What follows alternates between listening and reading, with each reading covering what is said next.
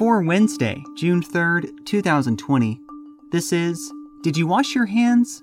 We're a podcast from WABE answering the questions everyone's asking during the COVID 19 pandemic. I'm health reporter Sam Whitehead. Today, people across the country continue to take to the streets to protest police brutality and the deaths of George Floyd and countless others. But the coronavirus pandemic hasn't stopped. There's this epidemic or pandemic of racism that we must squash just as effectively as we're trying to squash the COVID pandemic. Dr. Howard Markel, physician, medical educator, and historian of medicine at the University of Michigan, joins me to talk about how the protests and the tactics used to stop them could spread COVID 19 and what lessons we can learn from mass gatherings during past pandemics. That's next.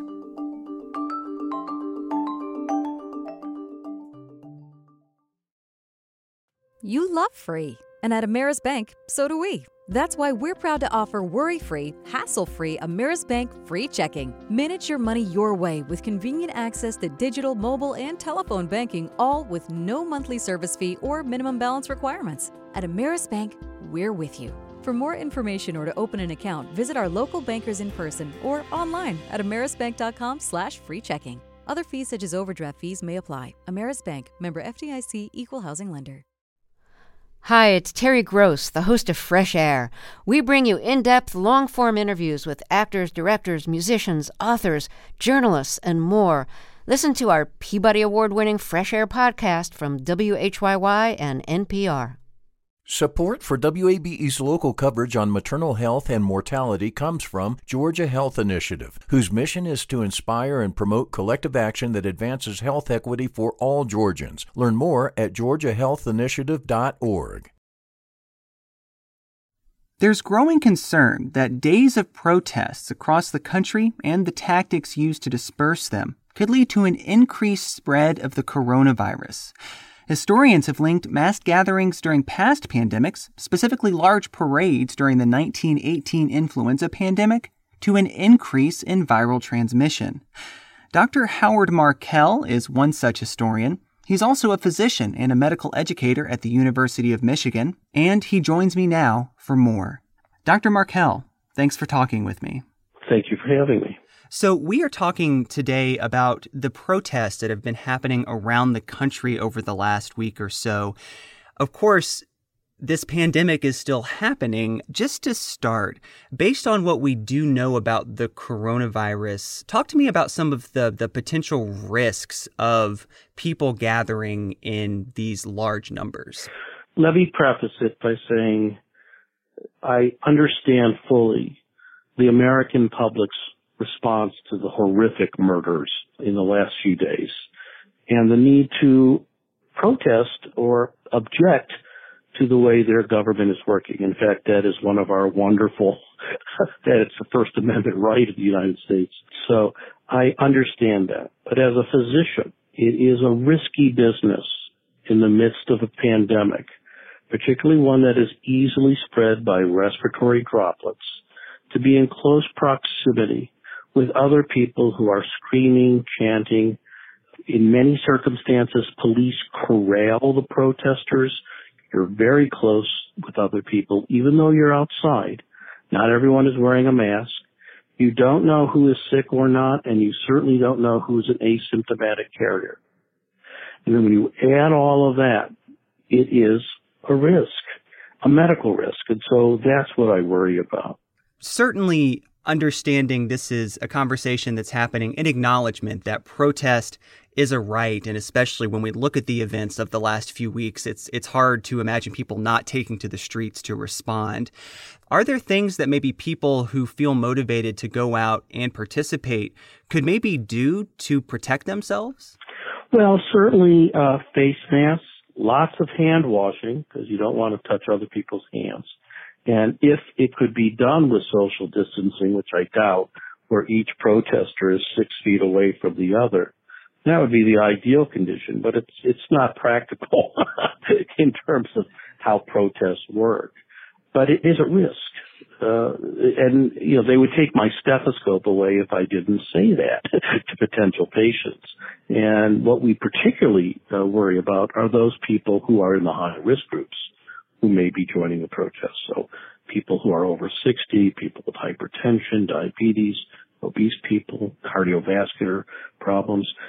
We don't know the precise extra risk, but we know that those demographics have done far po- more poorly, far worse than those without them. I also think it's important here to highlight that protesters are not the only actors in these situations. We think about law enforcement here in Georgia. We've had the National Guard deployed. And we've seen here in Georgia and across the country the extensive use of certain tactics. You mentioned a few of them, corralling people. Also, the extensive use of, of tear gas, this, this agent that makes people sneeze and, and cough. Talk to me a little bit about w- what you've been seeing this last week that concerns you, maybe from the enforcement side of things. Well, tear gas contains what are medically called noxious agents, but we might as well call them obnoxious agents. They can uh, chemicals, uh, cayenne pepper, all sorts of things that when you're exposed to it, your eyes tear up immediately and the mucus and saliva that comes out of your nose and mouth is almost like a faucet. It's like an artificial cold, uh, but far worse. And so you can imagine that once you've been pepper sprayed and you are, your body is reacting in that way and you're still screaming or chanting, coughing and sneezing in close proximity to others. If you have COVID-19, you could spread it to others and Conversely, your neighbors in the protest, if they've been pepper gassed and they have the virus, they could spread it as well. So it, it's almost an amplifier, if you will, of the spread of uh, COVID-19. And I fully expect to see some spikes uh, anywhere from, you know, 10 to 14 days after the protests began uh, among those people who went. But you're right. There's a lot of actors. There's there's National Guard. There's police forces. There's public uh, people. There's news people, journalists around. These are big crowds, uh, and even though they're justified crowds, this is a particular weird moment in our national history where we're prescribing social distancing, which is runs completely counter to the concept of civil protests uh, under one's First Amendment rights. And I want to talk a little bit about history. You've studied extensively the flu pandemic of 1918. And my understanding is historians like yourself have actually linked spikes in cases in certain cities to certain large gatherings like we're seeing around the country right now. Talk to me a little bit about that. In 1918, you have to remember uh, you know, the, the second wave, the most deadly wave of flu in 1918 happened between September to late December of 1918. Uh, then there was another deadly wave uh, between January and April of 1919. But we were also sending off our boys and men to war. This was the beginning of World War One for the United States. It had been going on in Europe for, for some time. And so you had lots of young men traveling cheek by jowl to various army camps to train, and not always under the most hygienic of conditions. And then they traveled cheek by jowl by, by a train back to the East Coast to be in steamships to take them to the European theater. So the troop movement alone probably amplified the spread of influenza that year. Moreover, the way uh, America paid for its wars in the early 20th century was by selling Liberty bonds. They were called war bonds in World War II as well. And these were like treasury bonds that Americans bought and got a certain amount of interest. Well, there were big parades in many American cities. Philadelphia, Detroit, Cincinnati, and on. It wasn't a protest per se, but lots of people were crowded on streets watching these parades. And of course that was a risk factor as well. What did we see in cities where these kinds of parades happened? I, I, feel like the, the example that people might have maybe heard of is what happened in Philadelphia, where there was a particularly large one of these rallies. So what did what did we see there? It's become now a trope, almost a simplification Philadelphia was the worst place. Actually, it was the second worst city. Uh, Pittsburgh was worse, but a lot of places had these big crowded parades. Uh, Philadelphia was one of them. And certainly the parade helped amplify the number of cases. But there were many other factors to Philadelphia's failure to contain the uh, pandemic beyond just crowds. It wasn't just one plus one equals two. There was very bad public health management. They didn't close the schools. They didn't respond quickly they were caught off guard because the East Coast cities got hit first, Boston, Philly, New York, and they weren't as well, they didn't have enough time to prepare compared to say the Midwestern cities or the Western cities. But that said, there was a huge parade and there were a number of cases about seven days later, which is the incubation period for influenza.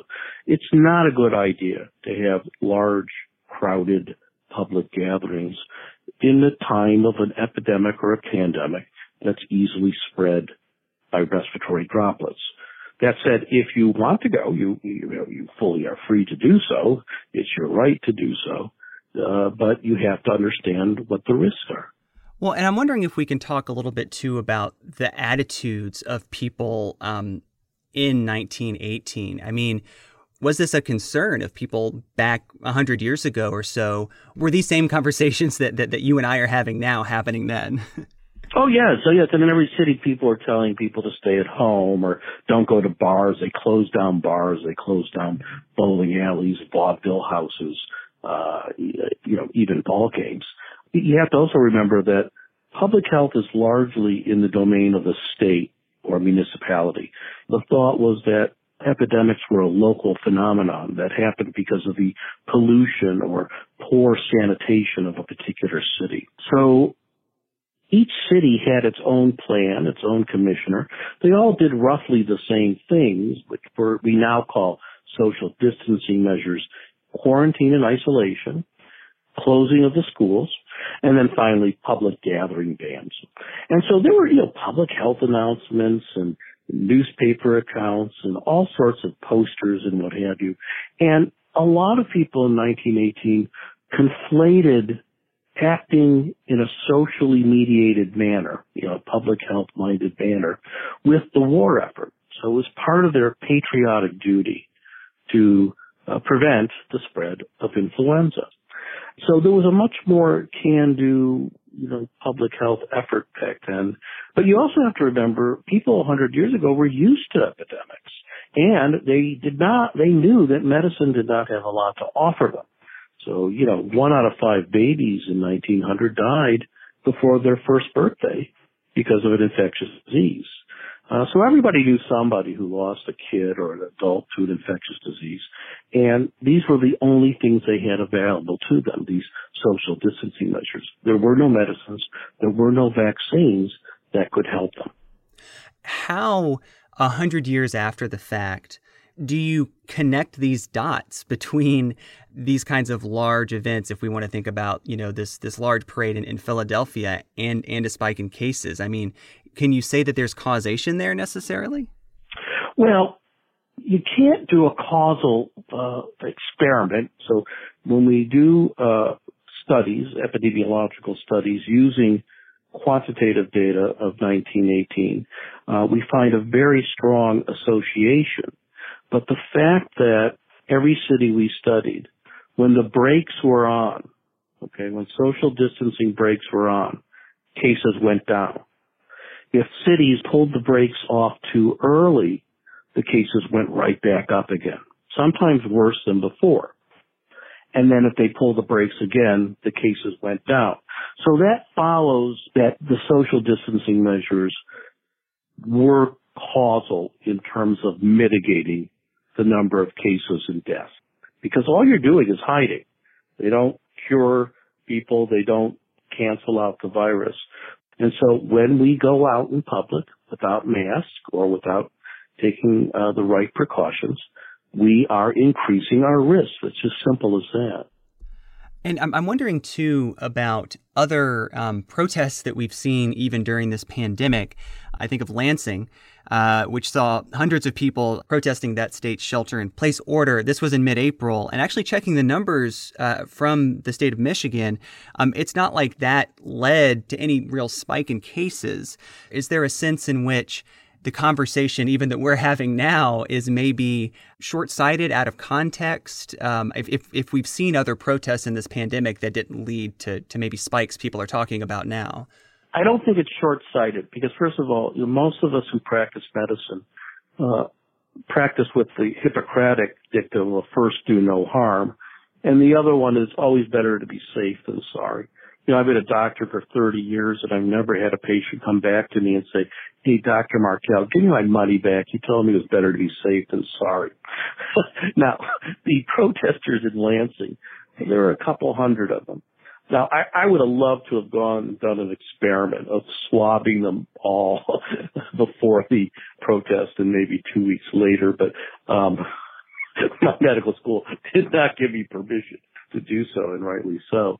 But there there were a couple of hundred of them, and it was a small group that got a lot of press. Here now we're talking about you know protests that have gone on for several days that have involved tear gas and corralling and jailing uh, of protesters in close proximity when they're in those vans that take people to jails and when they're in small holding cells so the risks seem greater. Again, I understand fully people's need to protest. The public health problem of young African American men being killed, being murdered by police officers is something I think we have to deal with as a real public health problem. We have to do a better job as a society, uh, as a nation, uh, as a community uh, to make sure that these needless murders don't happen. Thinking as an historian of medicine and a physician, what do you make of, of the fact that there are these social events that, despite a pandemic, people feel passionately enough about to take part in? Yeah, it's it's it's, it's a really uh, incredible uh, coincidence of events, isn't it? The people who are peacefully protesting are brave individuals who have clearly weighed the consequences of COVID versus voicing dissent for an untenable, horrible situation. And so I applaud their bravery and it makes me feel proud to be an American. Uh, I don't want people to be silent about this. I just worry as a doctor. I mean, that's my job. I've got to do that. I worry that it does, it will pose an extra risk. But I have to say, not as a physician, but just as an American whose family came here about a hundred years ago for a better life. I know how wonderful America is. And that is the best of America responding to the worst of America. Uh, so there's this epidemic or pandemic of racism that we must squash or prevent just as effectively as we're trying to squash the COVID pandemic. Dr. Howard Markel, physician, medical educator, and historian of medicine at the University of Michigan, did You Wash Your Hands is a production of 90.1 WABE Atlanta, where ATL meets NPR. You can reach us with questions, comments, or controversy at washyourhands at wabe.org. You can find all our episodes in your favorite podcast app, where you can also leave us a rating and a review. And you can find more stories on the coronavirus pandemic at wabe.org slash coronavirus. If you haven't recently, now might be a good time to go wash your hands. I'm Sam Whitehead. Thanks for listening.